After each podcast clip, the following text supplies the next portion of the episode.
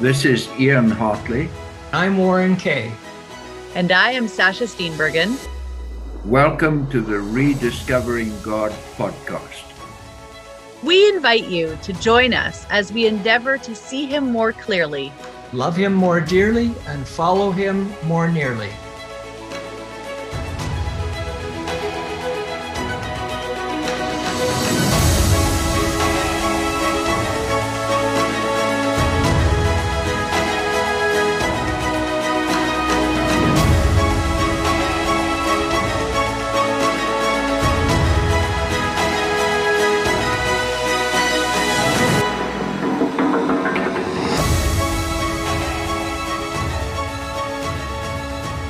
You will find the P D F document that we're following today on our website, rediscovering God dot C A, where the recordings, the P D Fs, the podcasts are all listed there. You can share that website with your friends and they can follow along.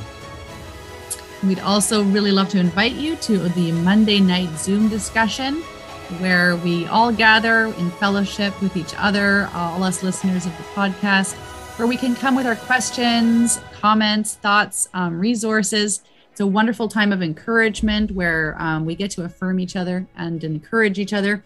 Um, so that's uh, Monday nights at seven thirty Mountain Time. You can just type in four oh three, five oh six, nine two oh one. And we'd love to have you there.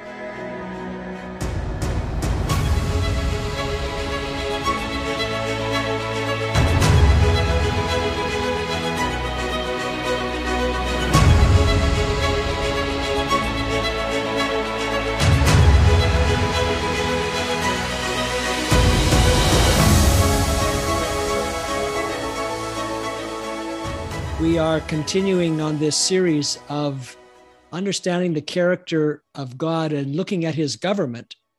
And so this is part three. And in the last part two, we looked at the whole idea that God's government is a form of a romance, which you don't really usually think of as government, but he his desire is, is to win our hearts. Because he knows when he wins our hearts, then he has everything. And, and he doesn't want our obedience. He wants our heart, because he knows once he has our heart, then he will also have our obedience. And so then we looked at, at Jesus' statements about the kingdom of God or the kingdom of heaven, and realized that his uh, teaching on the kingdom was something that begins here and now. When we begin to live the way that reveals that God has our heart, then his kingdom is established here and now, that heaven becomes on earth. And, and so uh, equity and justice take place.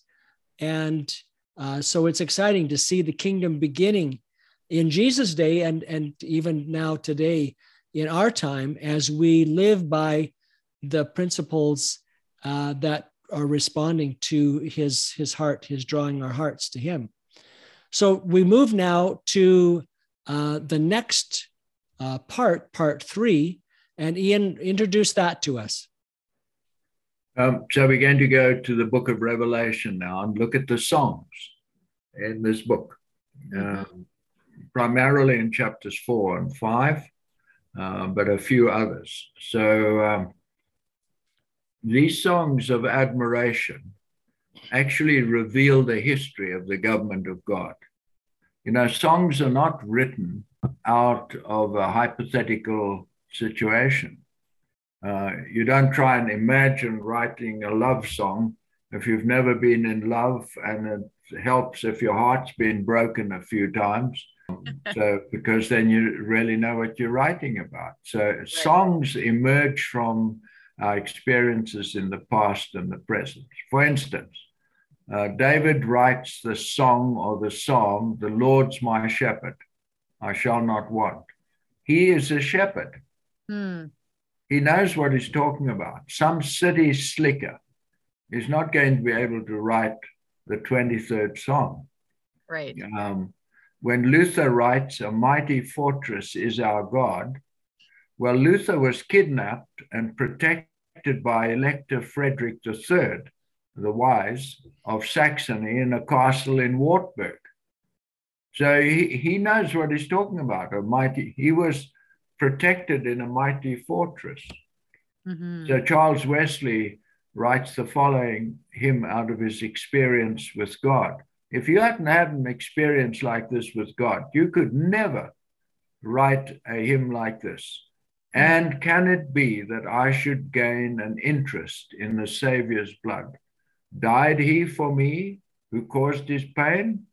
For me who him to death pursued? Amazing love, how can it be that thou, my God, should die for me? Mm. Amazing love, how can it be that thou, my God, should die for me? I think it's so fitting that these songs, and the ones we're going to look at in Revelation, are, are love songs. They're expressions of love. And we've just talked about how God's government is one of romance. Yes. And so these, these songs are um, depictions, ways that the heart expresses itself in this romantic relationship. Good. I like Thank that. Thank you for picking up on that. Mm-hmm. When Jeff Bullock of Hillsong writes, "The power of your love," it is because he has experienced the effect of God's love for him. Mm-hmm. Hold me close. Let your love surround me. Bring me near. Draw me to your side. And as I wait, I'll rise up like an eagle, and I will soar with you.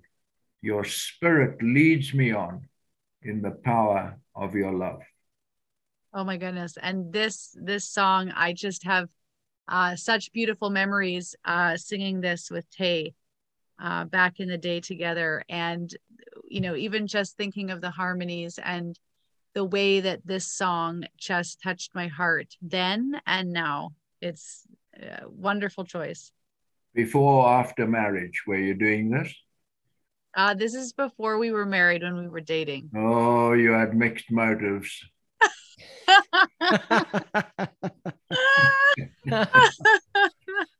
I love it. So now we're ready to go to these songs in Revelation. Um, Good. Sasha, will you start with Revelation four, verse nine? Whenever the living beings give glory and honor and thanks to the one sitting on the throne, the one who lives forever and ever, the twenty-four elders fall down and worship the one sitting on the throne, the one who lives forever and ever. And they lay their crowns before the throne and say, "You are worthy, O Lord, our God, to receive glory and honor and power." Okay, now, here's where I have to say something. Mm-hmm. When they say you are worthy, there must have been a time when God was not seen as worthy. Mm-hmm. Mm-hmm. Otherwise, they wouldn't be saying this. Right. They're not just making this up in a vacuum. Right. Hmm. For you created all things, and they exist because you created what you pleased. So this means there must have been a time when the creatorship of God was questioned, mm, and why he made people. And right, like we, we understand that the one who became the devil was suggesting that God made his creation to serve him. And right, many well-meaning Christians perpetrate this idea that uh, God made us so we could worship him and serve him. And that's totally egotistical, which is the very opposite of what God is. Right. Hmm. Now, I'll give you that some parents have children so they can have help uh, later on and care when they get old. I'm not discounting that. All I can say is uh, I didn't have children for that reason. Uh, mm-hmm. Mm-hmm. But I don't want any confessions here tonight. No worries, no worries. So verse All right. five. Yes. Then I saw a scroll in the right hand of the one who was sitting on the throne. There was writing on the inside and on the outside of the scroll, and it was sealed with seven seals. And I saw a strong angel who shouted with a loud voice, "Who is worthy to break the seals on this scroll and open it?" But no one, in heaven or on earth or under the earth was able to open the scroll and read it. So, surprise, surprise. Do you know who's present? God is present on his throne. Right. Wow. And when it says no one was able to open the scroll and read it, it includes God hmm. on his throne. Hmm. Yeah. Then I began to weep bitterly because no one was found worthy to open the scroll and to read it. So what is in the scroll? If you look in chapter uh, six, when they open the seals, it's all suffering. It's war, plague, um, famine, disease, and martyrdom of God's people. And this scroll symbolizes suffering on this planet. Mm. And opening the scroll, the seals on the scroll, means that you deal with suffering and you put an end to it. So John is traumatized because it doesn't seem that anyone can put an end to suffering. And I remind you that John was uh, exiled to the island of Patmos. Many of his friends were being executed by the Romans, harassed and executed by Jews. It was a difficult time. Mm. And there was a lot of suffering in the church. And this is the question asked by the souls under the altar, the martyrs in the fifth seal. How long, O Lord, must the suffering go on? When are we going to be avenged or get some relief from it? And for every suffering human being, which includes all of us from time to time, we ask that question over and over again. And may I suggest that it's one of the great causes of agnosticism and atheism, this inability to comprehend how good God can allow suffering. Mm-hmm. And these songs reveal it. But one of the twenty-four elders said to me, "Stop weeping. Look, the Lion of the tribe of Judah, the heir to David's throne, has won the victory. He is worthy to open the scroll and its seven seals." So the cosmos had found no one else worthy to open the scroll and end suffering.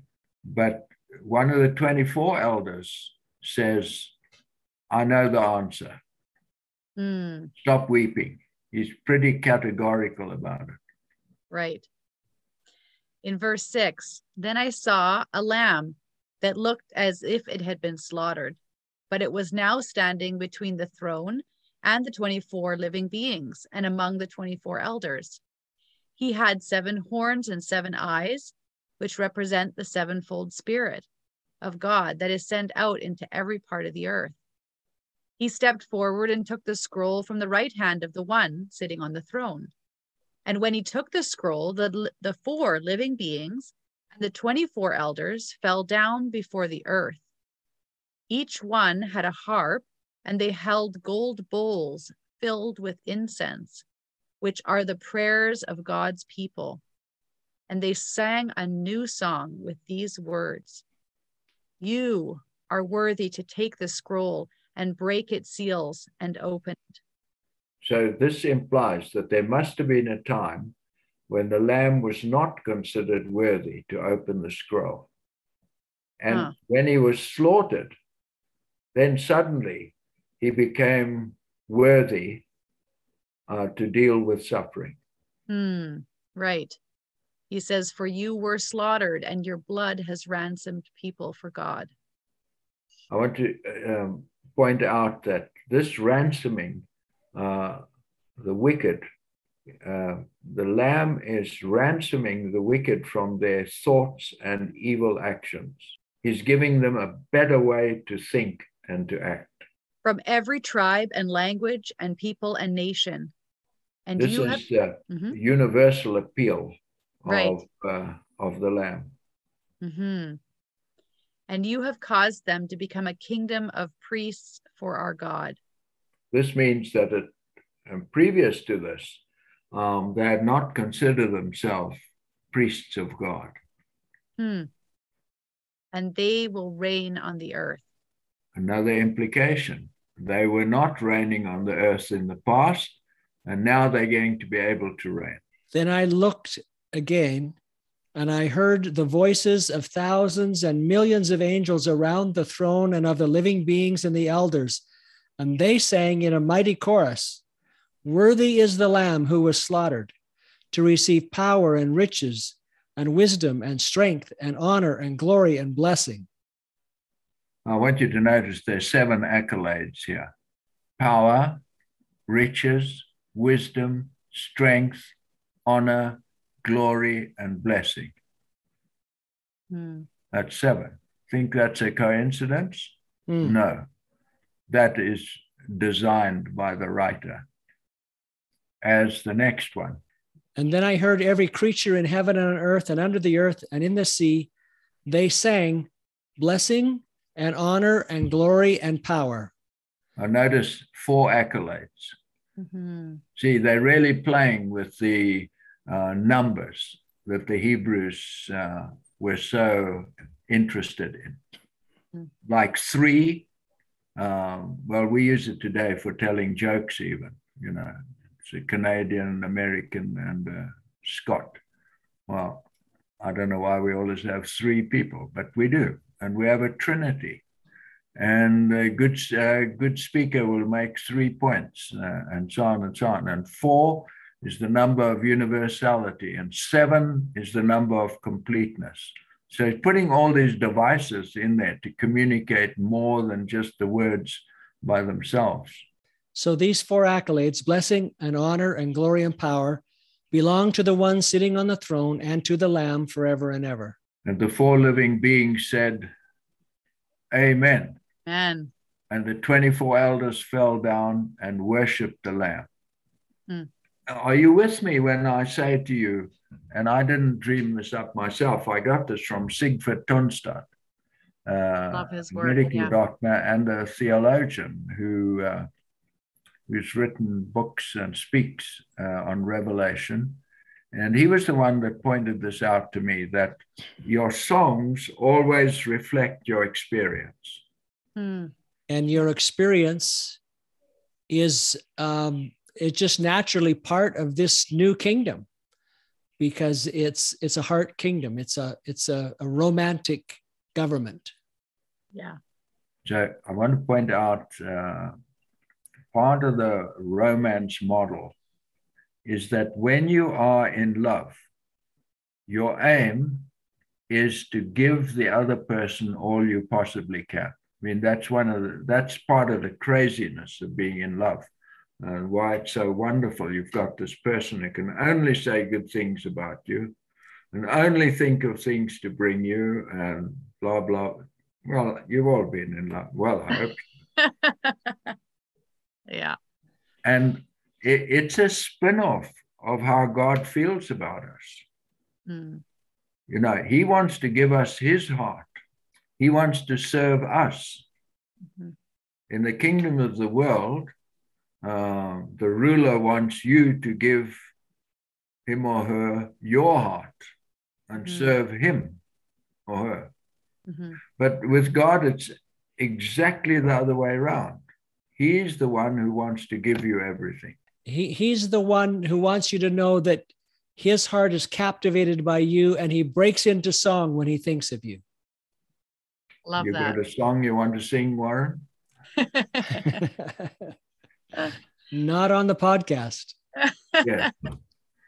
So you're talking about Zephaniah three, verse seventeen. Mm-hmm. And uh, maybe you want to read it to us. "For the Lord your God is living among you. He is a mighty Savior. He will take delight in you with gladness. With his love, he will calm your fears. He will rejoice over you with joyful songs." Wow. Yeah. And I have this picture in my mind of this Italian um, baritone, you know, singing one of these opera songs. Um, Now, I'm sure God isn't Italian, um, but that's the best I can think of right now. Mm-hmm. Takes delight in you, like you take delight in a little child.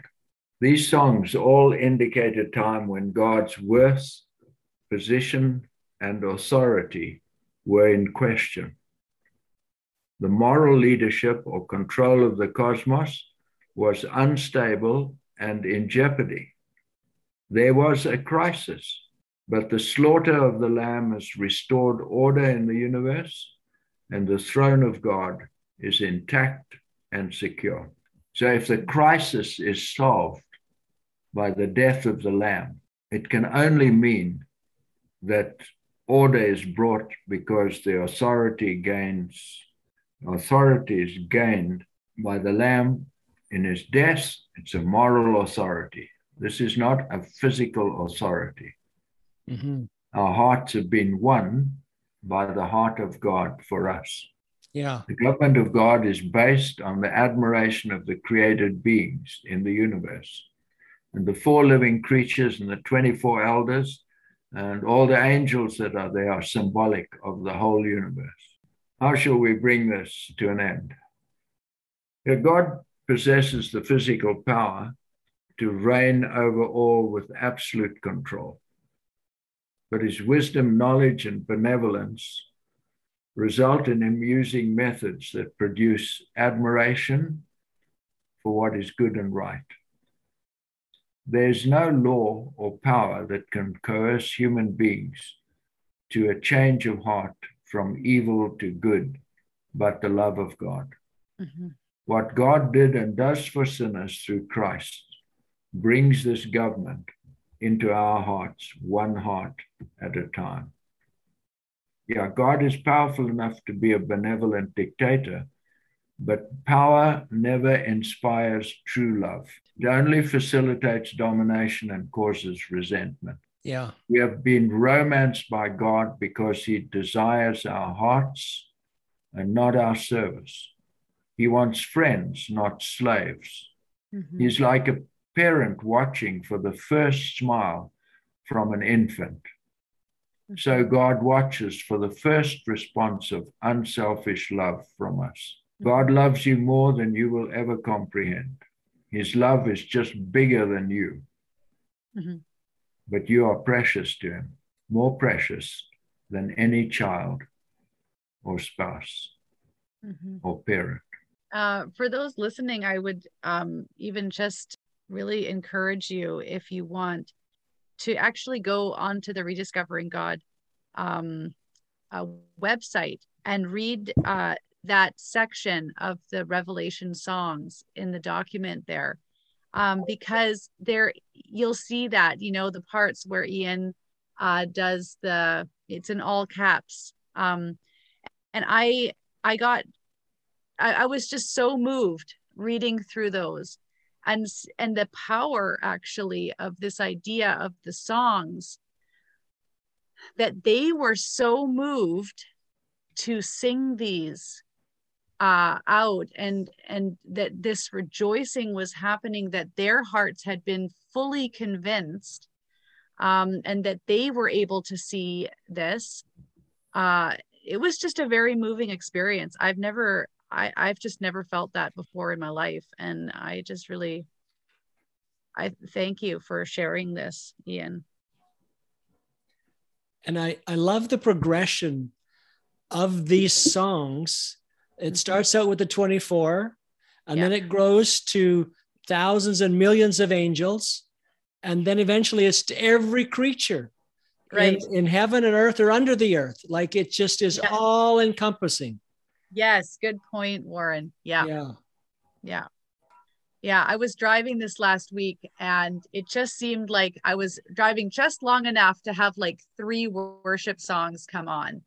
And since we had been talking about this romance of God's government, I was really listening to the words of the songs because I was thinking of the Revelation songs. And the words were just so beautiful. And the, it was like they really got it. Like the writers of this song uh, or these songs, they just really got the character of God. Mm. And I was just like singing and tears were just streaming down my face. And I just couldn't, it, it's like, it's like when you see it, it's just so freeing. And it was, it was just a powerfully beautiful last couple of weeks. So this this um, whole experience on the government of God has just really uh, h- helped me a lot uh, on my journey here. Great. Yeah, I'll make my confession. I think I was a troubled teen, and I caused my mother uh, some grief, and she tried various uh, remedies. um, then as I grew a bit bigger, one day she burst into tears and said, "What am I going to do with you? I don't know what to do with you," you know. Yeah. And uh, that was a, a terrible moment for me, to see my mother weeping over me. Mm-hmm. And it broke my heart. So um, John eleven thirty-five, Jesus wept. Mm-hmm. Maybe the most powerful verse in the Bible. Mm-hmm. It is for me, you know, that God would come and weep over me mm-hmm. because of the hardness of my heart. Yeah, what a what a beautiful picture.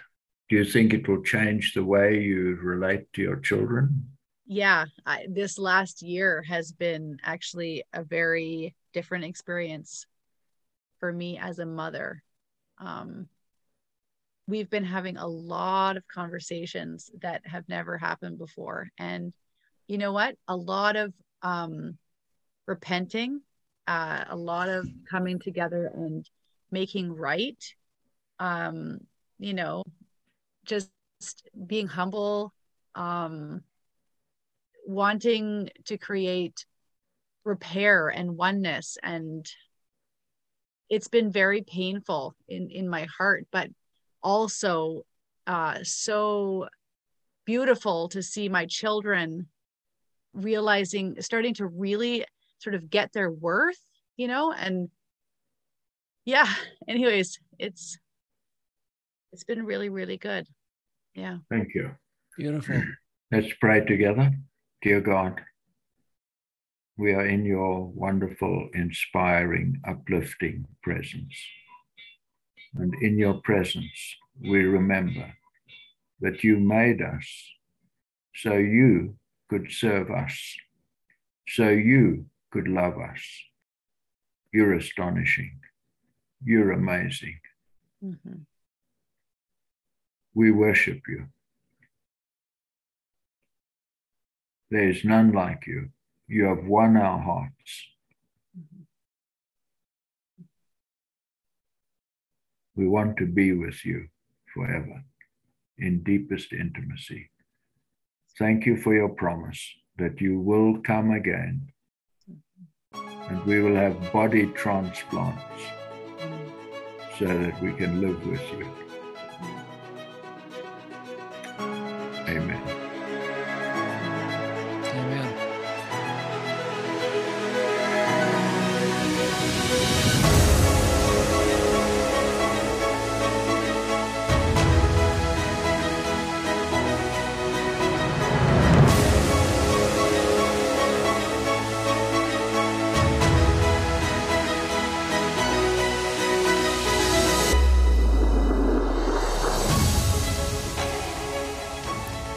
Thank you for joining us today on this journey to understand the God that Jesus knew. To enable you to share this with your friends, we've developed a website at w w w dot rediscovering god dot c a where all the podcasts are posted, and you can also download a P D F document that gives you the passages that we've been looking at in each podcast that you can review, follow along, or share it also with your friends. In addition to the website, you can reach us at rediscovering god twenty at gmail dot com if you have questions or just would like to share with us. We would be glad to hear from you. Thank you so much.